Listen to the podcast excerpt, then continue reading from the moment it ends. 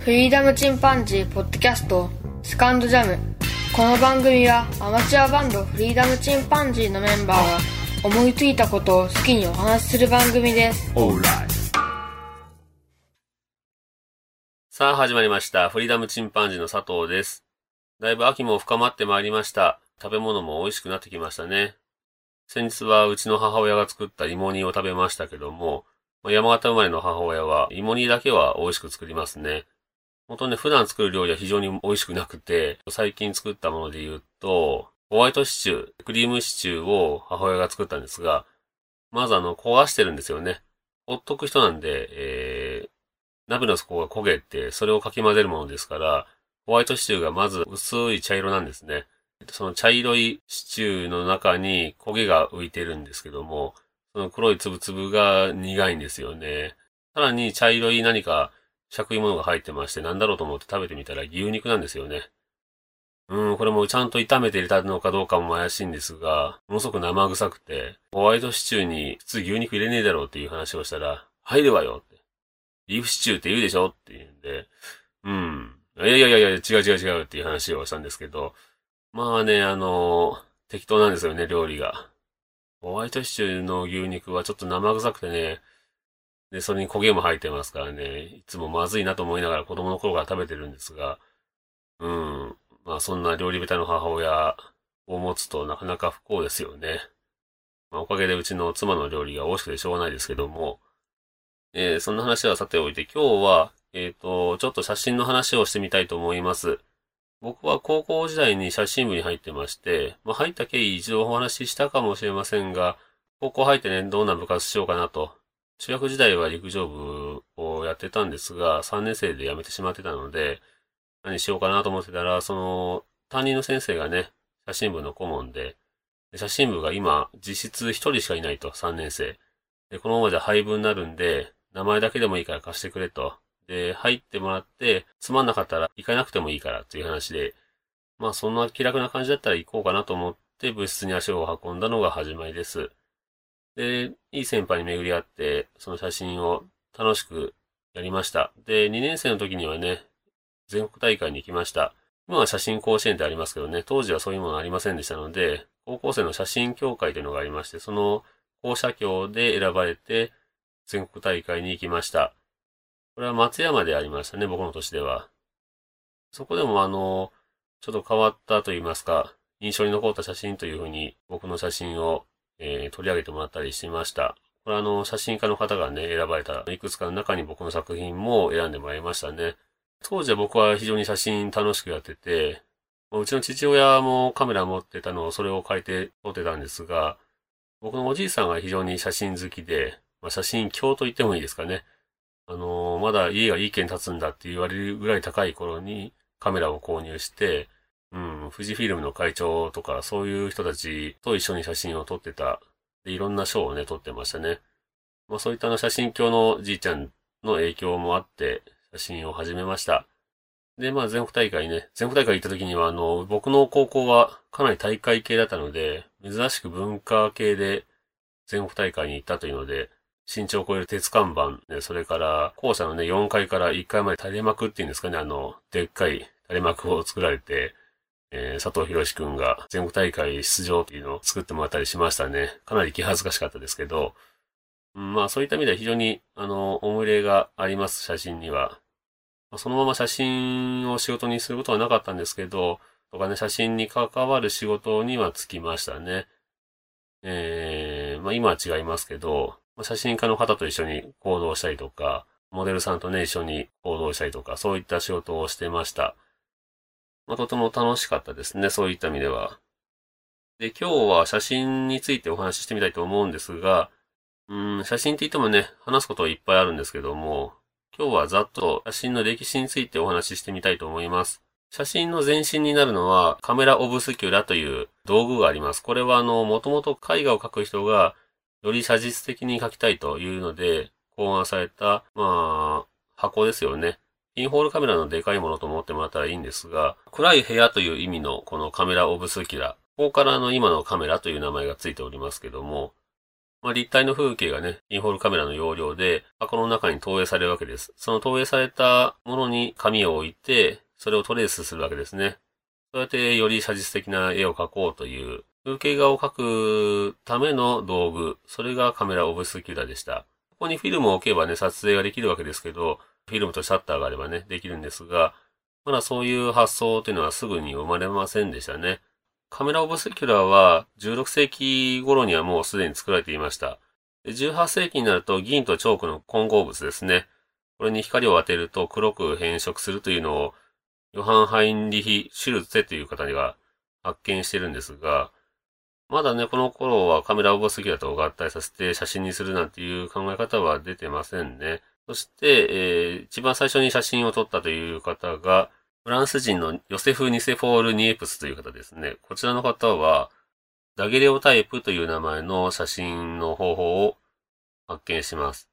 以前には1826年に初めての写真が撮られたという話もあったんですが、その後新しい写真なんかも見つかりまして、現在では1825年、馬引く男という写真。こちらが、えー、ニセフォール・ニエプスの撮った世界最古の写真というふうにされております。さらに古い写真で1822年に用意された食卓という写真も見つかってますね。原版は見つかってないんですが、うーん、現存する中ではこの1822年の用意された食卓という写真が世界最古の写真という形になるんではないでしょうか。ニエプスという方はいわゆる発明家の方だったみたいですね。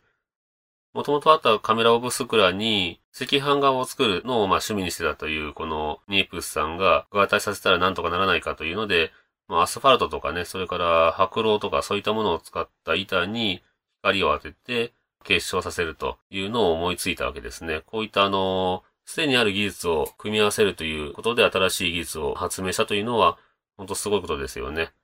だか同じフランスのパリで舞台背景の画家をやってた、それからジオラマとかね、パノラマを作ってたというような作家がいるんですが、この作家のルイ・ジャック・マンデ・ダゲールという方、この人とニエプスが手を組んで、1829年以降ですね、協力して、今ある銀塩方式といいますかね、銀方式というのを改良していきます。1833年にはニエプスが脳卒中で亡くなりまして、それから彼のノートがね、ダゲールに残されました。ダゲールは自然科学の、まあ、素養というのはなかったんですけども、騙し絵作家もしていたこのダゲールさんですね。彼は本物そっくりの像を作り出したいという願望があったので、まあ、そこから独学でね、科学の研究を進めて、重要な貢献を残してきます。それは、銀を洋装蒸気にさらして露光して、その後、水銀の蒸気に当てることで、塩水につけると銅が固定されるというのを発見しました。で1839年にダゲールが銅板に溶化銀を乗せた方式を発明して、これをダゲレオタイプ、銀板写真というふうに呼びました。このダゲールのダゲレオタイプは1枚ものですね。撮影したこの銀の板1枚だけが写真として残るわけですが、この方式はね、似た形で今でも、あの、ポラロイドカメラとかで使われております。チェキとかね。そして同じ頃ですね、えー、貴族、ウィリアム・フォックス・タルボットという方がいらっしゃるんですが、この方がダゲールよりも先にね、カメラの画像から黒と白の反転した因果を銀方式で固定する手法というのを発見していたんですけども、彼はその、えー、研究を特に公表することもなく他のことをしていました。でも先にね、ダゲールの方が、えー、これを発表してましたので、奮起しまして、ダゲールの方式を改良して、まあ、さらにね、短時間で撮影できるように、まあ、人物が撮れるぐらい短時間に撮れるようにというふうに改良していきます。で、1840年にタルボットは、彼はね、お金持ちですので、ジョン・ハーシェルとかそういった科学者の協力を得て、カロダイプ方式というのを発明します。こちらは、えー、紙に塩化銀を塗布して、ネガを作るということをできましたね。そのネガを使ってから別の加熱紙に密着焼き付けを行って、ポジを作るという方式をとっていました。繊維のある紙ですから、どうしてもあの、金属板よりも粗めにはなるんですけども、うん、複製がどんどんできるというのが利点ですよね。今のフィルム写真の原点になるとは思うんですけども、で、彼は1843年に写真工房を作って、この複製能力を活かした写真集の出版を始めます。1844年には自然の鉛筆というえー、世界最古の写真集を発表していますね。この写真の中にあるあの、少し開いた木の扉に、ほうきが立てかけてある写真があるんですが、これが非常にいい写真なんですよね。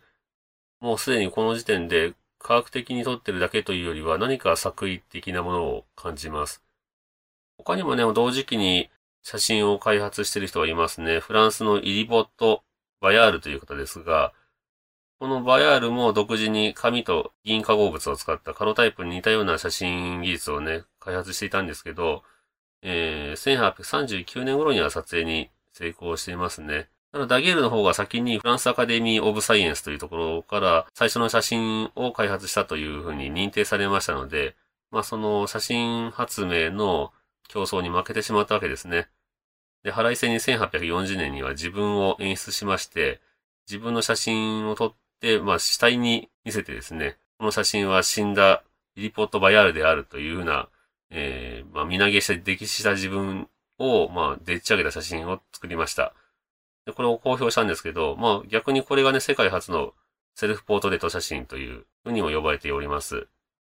その後も、えー、コロジオン方式とかね、ゼラチン看板とかいろんなものが作られまして、1884年になると、えー、ニューヨークのジョージ・イーストマンという方が、まあ、紙に乾燥ゲルを塗布する方式を開発しまして、このイーストマンの設立したコダックカメラと、それから現像サービスも始めました。こうやってあの、ようやく一般の方でもね、写真を簡単に撮れるようになりましたね。その後、カラーフィルムが発明されたり、えー、デジタルカメラが発明されたりという形で、どんどん写真が変化していきます。世界初のカメラというと、1837年のフランスのジルー社というところが、ジルーダギロタイプカメラというカメラを発売しましたが、現像セットと一緒に、えー、一式で50キロもあるというような、そんなものでしたね。それが今は、スマホで写真が撮れるんですから、本当に便利な世の中になりましたよね。1839年にはロバート・コーネリアスが自撮りの写真を撮ってみたりとか、それから1840年にはジョン・ウィリアム・ドレーパーという科学者が満月の写真を撮ったりしています。こうしてあの、撮られる対象物もどんどん変化していくわけですね。本当にこういったあの写真とかカメラのね、開発される黎明期といいますか、本当に最初の頃というのは、本当にしのぎを削っていたりして、とても面白いですね。で写真家がどんな写真を撮ってるかというのはちょっと今日はお話ししませんけども、僕の好きな写真家の言葉を少し紹介してみたいと思います。鳥取県の境港市生まれの上田昌司という方がいらっしゃいます。この方、まあ、生涯アマチュアで通したというような写真家なんですけども、この方の言葉で、画家と違って写真家はどんな世代であっても過去に足踏みすることは消滅につながる。今を踏まえて明日を思考することができてこそ、これぞ若さというものではないのかと思う。感覚的新鮮さが今が取れる生臭さがいくつになっても必要なのだというようなことを言ってますね。まあ、写真家というのは今を踏まえて明日を思考せよと。まあ、それが若さなんだというような方ですね。で、上田昌司さんは僕が米子市に住んでいた頃、鳥取県の米子市に住んでいた頃に、写真美術館というのが完成しまして、これちょうど僕が大学出る頃かなに完成したのかな。僕は彼の写真が好きでよく写真を見に行ってました。当時はまだ上田昌司が健在でして、僕が米子市にいる頃に亡くなったんですけどもね。彼の写真っていうのは本当にあの、見ると真似をしたくなるんですよね。海外でも上田町というふうに呼ばれていますが、フランスなんかでも非常に高い評価を受けています。すごくシンプルな演出写真を撮るんですね。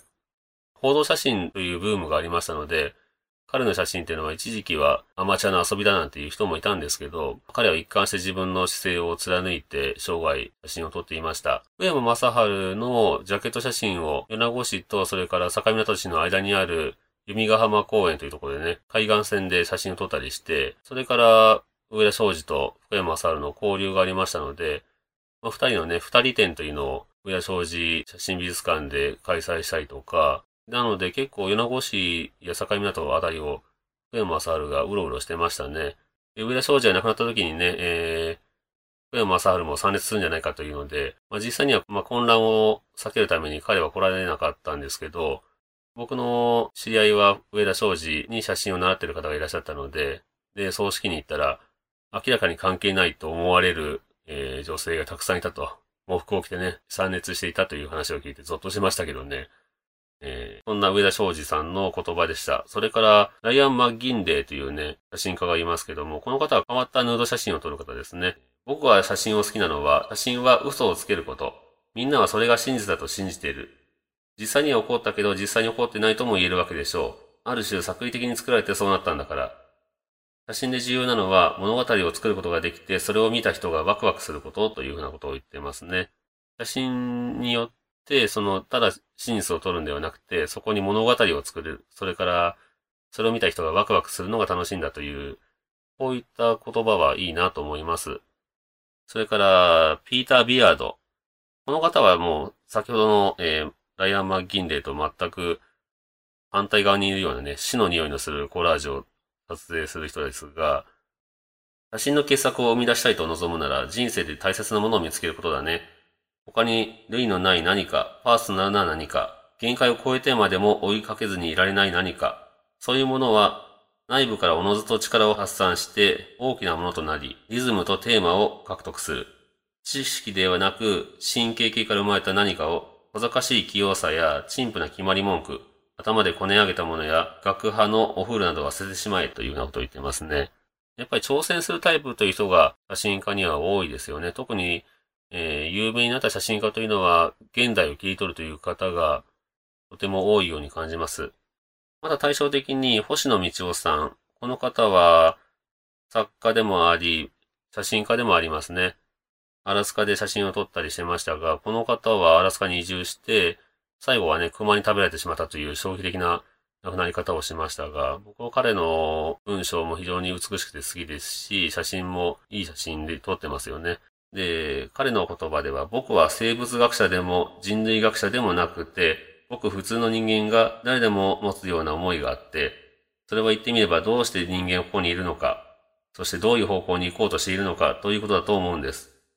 人間という種の不思議さ、自分が生きていることの不思議さっていうのかな。そういう意識がいつもどこかにあるような気がします。そういう意識でアラスカを撮っていると何かが見えてくるというようなことを言ってますね。まあ10人トイレと言いますけど、写真一つにとってもいろんなスタンスがありますよね。さらに淡々としているというと、サナイマサシ。この方はね、一坪店で出てきたのかな荒木信義に見出されて、まあ、有名になったというような方ですが、この方は僕がちょうどほぼ同い年じゃないんですかね。蜷川美香なんかもそうですけど、うーん、僕が写真やっていた頃のニューウェーブという感じですね。彼の言葉で、えー、素直にシャッターを押せればいいなって何を撮るかっていうのは何でもよくて、ここにこう、あったかいな、優しい感じだなとか、綺麗だなって思ったりするけど、あんまり関係ないかな。押すのと撮ってるものとはあんまり関係ない。だからシンプルなんですよね。押すっていうシンプルなことが愛があるし好きというようなことを言ってますね。本当にこういうことを言うような人なんですよね。あのちょっと引いた感じでシャッターを押してるという、淡々と押してるというような写真です。色味が非常に綺麗でシンプルでね、それから、篠山紀信。まあ、紀信さんというと、ジョン・レノンとね、小野洋子、レノン洋子のダブルファンタジーのジャケット。これあの、ニューヨークでね、キスしている二人の写真ですが、この写真が僕が一番、まあ好きですけどね。えー、写真はいつも発見ですよ。その発見に巡り合う瞬間のエネルギーが良い写真を作る。女の子と出会って、この子の裸を撮りたいと思って、今度はそれを撮るのにぴったりな場所と巡り合う。そうした発見のたびに、いかにエネルギーを感じることができるかということが重要なんですというようなことを言ってますね。まあ、篠山騎士の布写真がいいか悪いかというのはちょっと僕には布写真の良さというのはいまいちわかんないので、えー、なんとも言えないですが、まあでもすごい写真家であることは確かですよね。こうやってあの、いろんな方がいろんな、その写真論といいますか、写真に関して発言されてますけど、置き換えると結構、これは絵を描く方とか、それから音楽をされる方とか、何か表現される方のスタンスともやっぱり似たところはありますよね。ポッドキャストもいろんなスタンスの方がいらっしゃいますけど、うん、うちの番組が一番わけがわかんないような番組だと思いますが、えー、聞いてくださってる方はね、ほんと感謝ですけどね。えー、ちょっと話はどちらかありましたが、今日は僕の好きな写真についてお話ししてみました。まだまだね、僕カメラの話とか、写真家さんの話とかね、写真をうまく撮る方法とかね、気構えとかいろいろくらでも話ができるんで、ネタに困った時には写真の話をしてみたいなと思います。ということで今日はこんなところで終わろうと思います。それではまた。さよなら。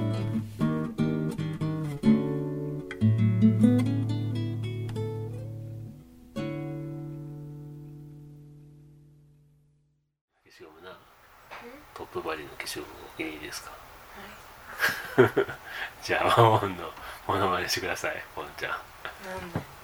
やって。似てるから。